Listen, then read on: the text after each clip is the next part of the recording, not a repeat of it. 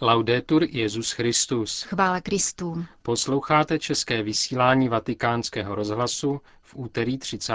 července.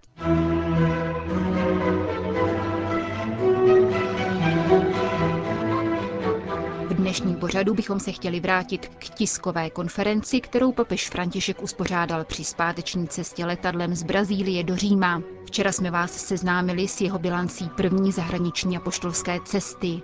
Dnes se budeme věnovat ostatním tématům, která novináře cestující na palubě letadla spolu se svatým otcem zajímala. Hezký poslech dnešního pořadu vám přejí Jana Gruberová a Petr Havlíček.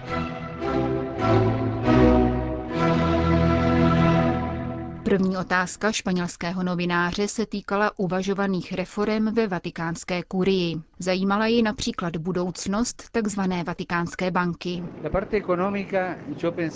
Musím říct, že ekonomickými problémy jsem se chtěl zabývat až příští rok, ale okolnosti, které jsou veřejně známé, mě vedly k tomu, abych se tím začal zabývat hned. Na prvním místě je problém Vatikánské banky, jak začít s její reformou a jak napravit, co je třeba.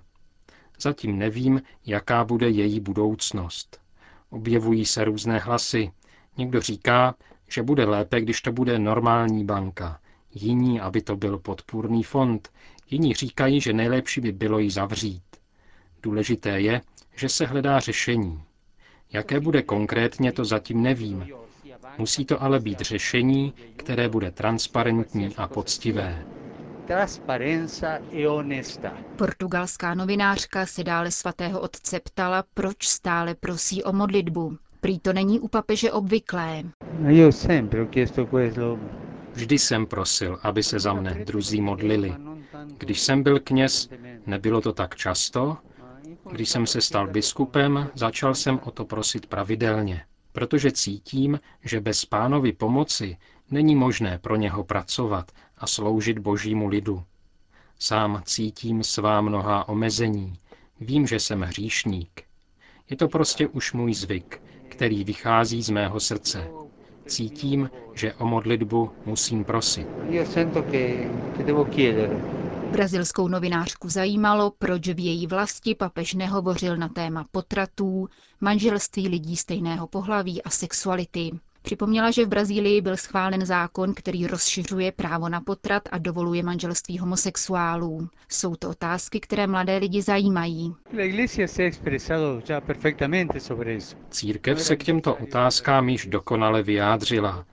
Nebylo nutné se k těmto tématům vracet.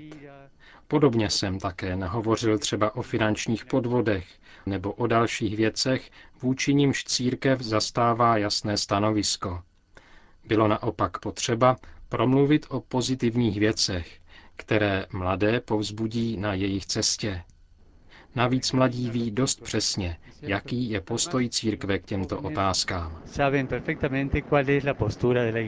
Další brazilský novinář připomenul, že brazilská katolická církev ztratila v posledních letech mnoho věřících, kteří přešli k pentekostálním církvím. Ptal se, zda si svatý otec myslí, že hnutí charismatické obnovy může pomoci proti tomuto trendu. Co se týče charismatické obnovy, musím se přiznat k jedné věci. Na konci 70. a začátku 80. let jsem je nemohl ani vidět. Říkal jsem o nich, že si pletou slavení liturgie se školou samby. Pak jsem se ale kál a změnil jsem názor, protože jsem je lépe poznal. Charismatické hnutí od té doby také urazilo pěkný kus cesty. Nyní věřím, že toto hnutí koná mnoho dobra ve prospěch církve. V Buenos Aires jsem je jako biskup každoročně zval na mši do katedrály a podporoval jejich činnost. Věřím, a zde trochu rozšířím odpověď, že v této době církev potřebuje všechna hnutí. Hnutí jsou milostí Ducha Svatého ma i movimenti sono una grazia dello spirito. Francouzský novinář se pak papeže ptal, proč o sobě tak výrazně hovoří jako o římském biskupovi. Zajímalo ho, jaký je smysl tohoto důrazu. Zda se týká biskupské kolegiality nebo ekumenických vztahů, či zda se tím chce vyjádřit postoj být jen první mezi rovnými. Není nad tím třeba příliš spekulovat. Papež je na prvním místě biskupem města Říma a jako římský biskup je také Petrovým nástupcem a Kristovým náměstkem. Pak existují ještě další tituly, ale jeho první titul je římský biskup. Vůbec tím není myšleno nic víc, třeba že je první mezi rovnými, to ne. A jestli to pomáhá ekumenismu, myslím, že ano. No? Další téma se týkalo ženské otázky v církvi v souvislosti s jeho výrokem, že bez žen církev ztratí plodnost. Myslel tím například jáhenské či kněžské svěcení žen, nebo že by ženy mohly vést významné církevní úřady? K otázce žen v církvi jsem chtěl říci, že jejich role se nevyčerpává mateřstvím. Nejde ani o to, jestli smí ženy ministrovat, číst při bohoslužbě nebo být prezidentkou charity, ale jejich role je silnější. Církev bez žen by byla jako společenství apoštolů bez Pany Marie. Ona jako matka pomáhá církvi růst. Maria je v tom důležitější než apoštolové. Církev je přeci ženského rodu, je to nevěsta, je to matka. Myslím, že nám stále schází prohloubená teologie ženy v církvi, že je třeba osvětlit roli a charisma žen v církvi. V souvislosti se svátostí svěcení pro ženy se církev opakovaně záporně vyjádřila a její postoj definitivně potvrdil Jan Pavel II.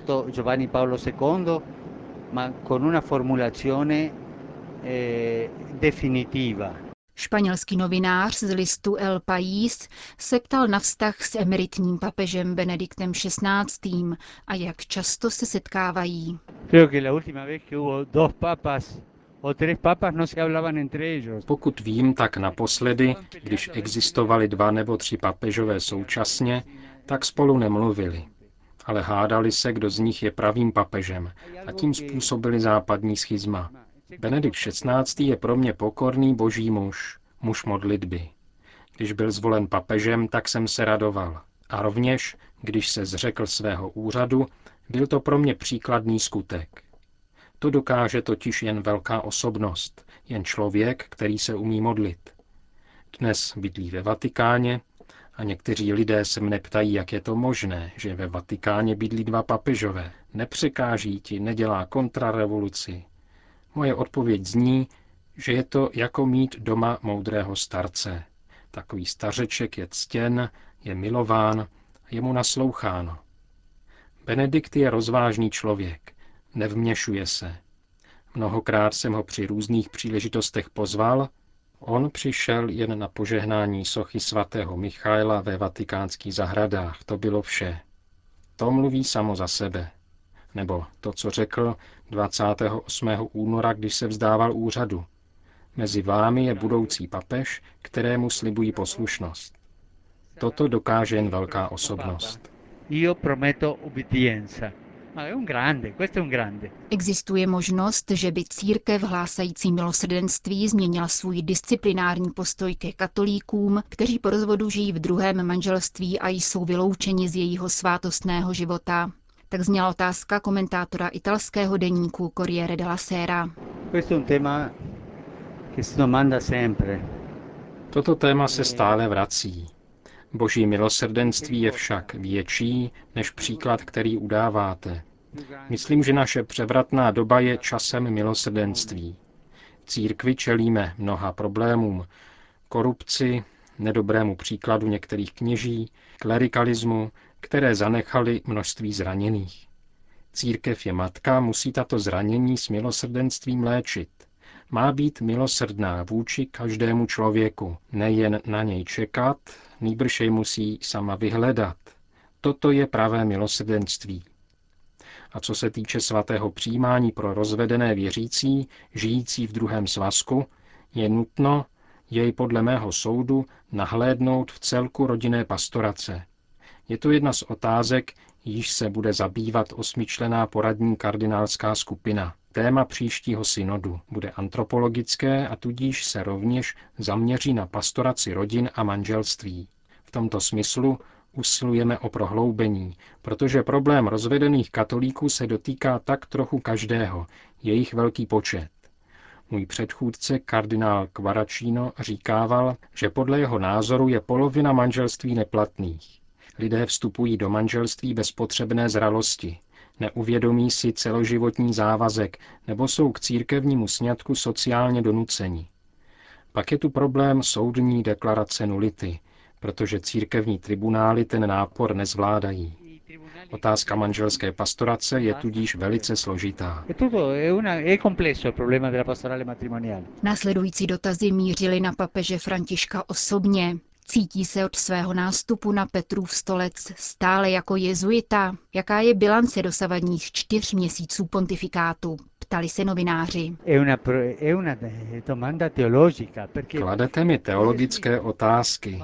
Jezuité skládají slib poslušnosti papeži, ale když se z jezuity stane papež, měl by možná vyjádřit poslušnost jezuitskému generálovi. Nevím, jak to vyřešit. Duchovně se samozřejmě cítím jako jezuita a v srdci mám spiritualitu duchovních cvičení. Františkán se ze mne nestal. Také jako jezuita myslím, avšak ne jako pokrytec. Jako papež jsem prožil mnoho krásných věcí. Setkání s italskými biskupy, se seminaristy a řeholnicemi, se žáky jezuitských škol. Nejsmutnější věc, kterou jsem zažil, která mne zasáhla v srdci, byla návštěva Lampedusy. A nejhorší zážitek to byl Iskias. Bylo to něco tak bolestného, že to nikomu nepřeji. Nejhezčí je však mluvit s lidmi. Překvapilo mne, kolik jsem ve Vatikánu našel dobrých lidí. Chtěl bych tak uvést věci na pravou míru. Je tam skutečně hodně velmi dobrých lidí. Pokorný a mírný venkovský kněz, kterému nechyběla odvaha a smysl pro humor.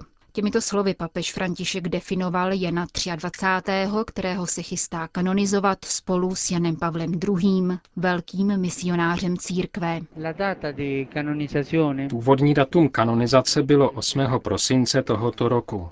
Chudí poutníci z Polska, kteří přijedou autobusem, by však velice riskovali na zledovatelých silnicích. Po konzultaci s kardinálem Živišem tedy přicházejí v úvahu dva termíny, buď letos, o slavnosti Ježíše Krista krále, anebo příští rok na neděli Božího milosrdenství. Konzistoř o kauzách svatořečení se bude konat 30. září a do slavnosti Krista krále by bylo možná málo času na přípravu. Myslím ale, že 8. prosinec to určitě nebude. Na palubě letadla nechyběl ani ekumenický akcent. Ruský novinář papeže Františka požádal, aby komentoval 1025. výročí po křesťanštění Rusy. Jehož oslavy jsou v plném proudu. Svatý otec ocenil bohatství pravoslavné liturgie a doporučil četbu Dostojevského. Závěr tiskovky však patřil ožehavější látce. Existuje skutečně za branami Vatikánu gejovská lobby?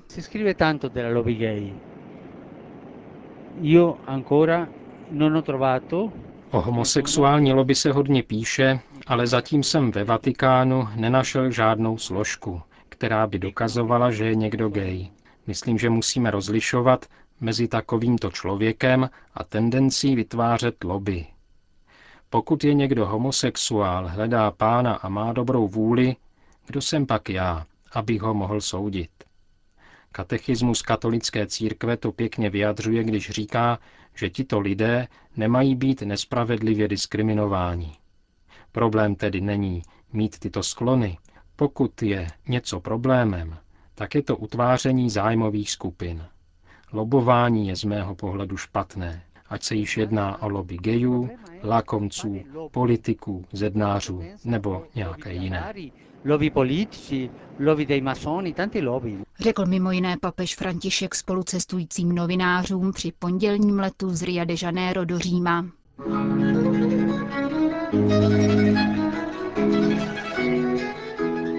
Končíme české vysílání vatikánského rozhlasu.